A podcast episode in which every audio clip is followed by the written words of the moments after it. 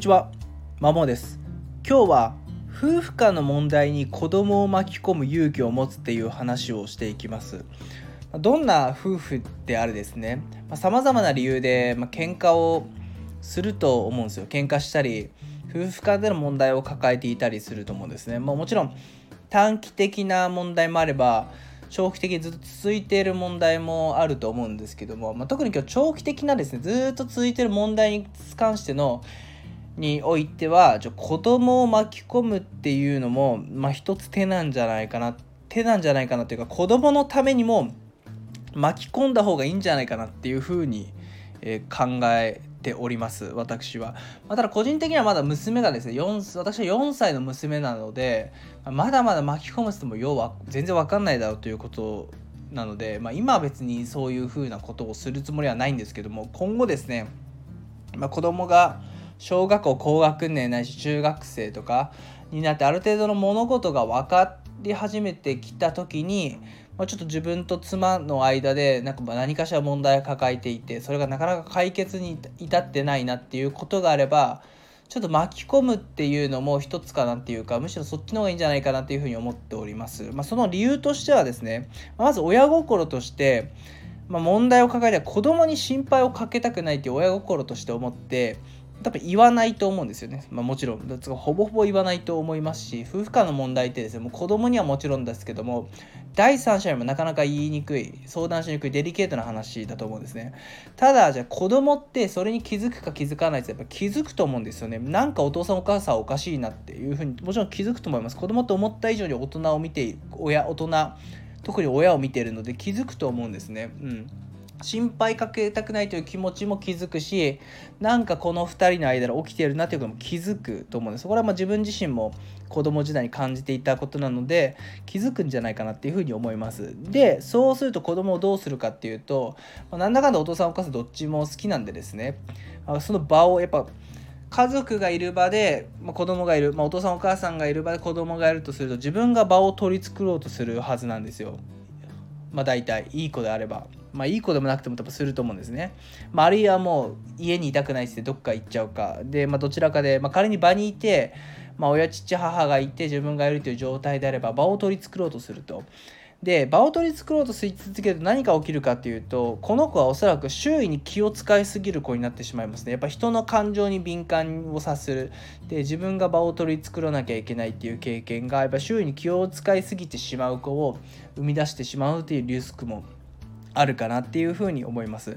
でその問題夫婦間の抱えている問題がこれ一番まずいなと思うのが夫婦間を抱えている問題が子供にその子にまつわることですね例えば進路成績他の習い事関連でそれによって夫婦間の問題がぶつかってると。まあ、こいつがこんだけ成績悪いのはお前のせいだみたいなどちらで攻め合いのの知り合いみたいなこの習い事で成果が出せないのお前がうんちゃらかんちゃらだみたいな感じでお互いを責めるみたいなことが問題のきっかけであれば子供はどう思うかっていうと、まあ、別にわざわざ私が言うまでもないんですけどもまあ、自分が悪いんだなって思いますよね子供は。自分が悪い自分のせいでお父さんお母さんはこうなってしまっている。イコール自分はダメ人間だなで自己肯定が下が下がっていくっていう負のスパイラルが陥る、ま、今自己肯定感とか自信がですね日本の子で問題になってるんですけどもしかしたらその夫婦間の問題に子供のことが関わっていて子供がそれに気づいちゃって自分で勝手に自分のセルフイメージを下げちゃってるってことはあるんじゃないかなっていうふうに思いますね。うん、で、まあ、やっぱ正直周囲に気を使いすぎてしまったり、まあ、場合によっては自己肯定を下げてしまうっていう、まあ、夫婦の問題が長く長く長く続けば続くほどそういう事象があるんじゃないかなって個人的には仮説だって言っていますだからこそやっぱ巻き込む勇気を子供にですね修復家の問題に巻き込む勇気を持ってほしいし実際に巻き込んでほしいっていうのは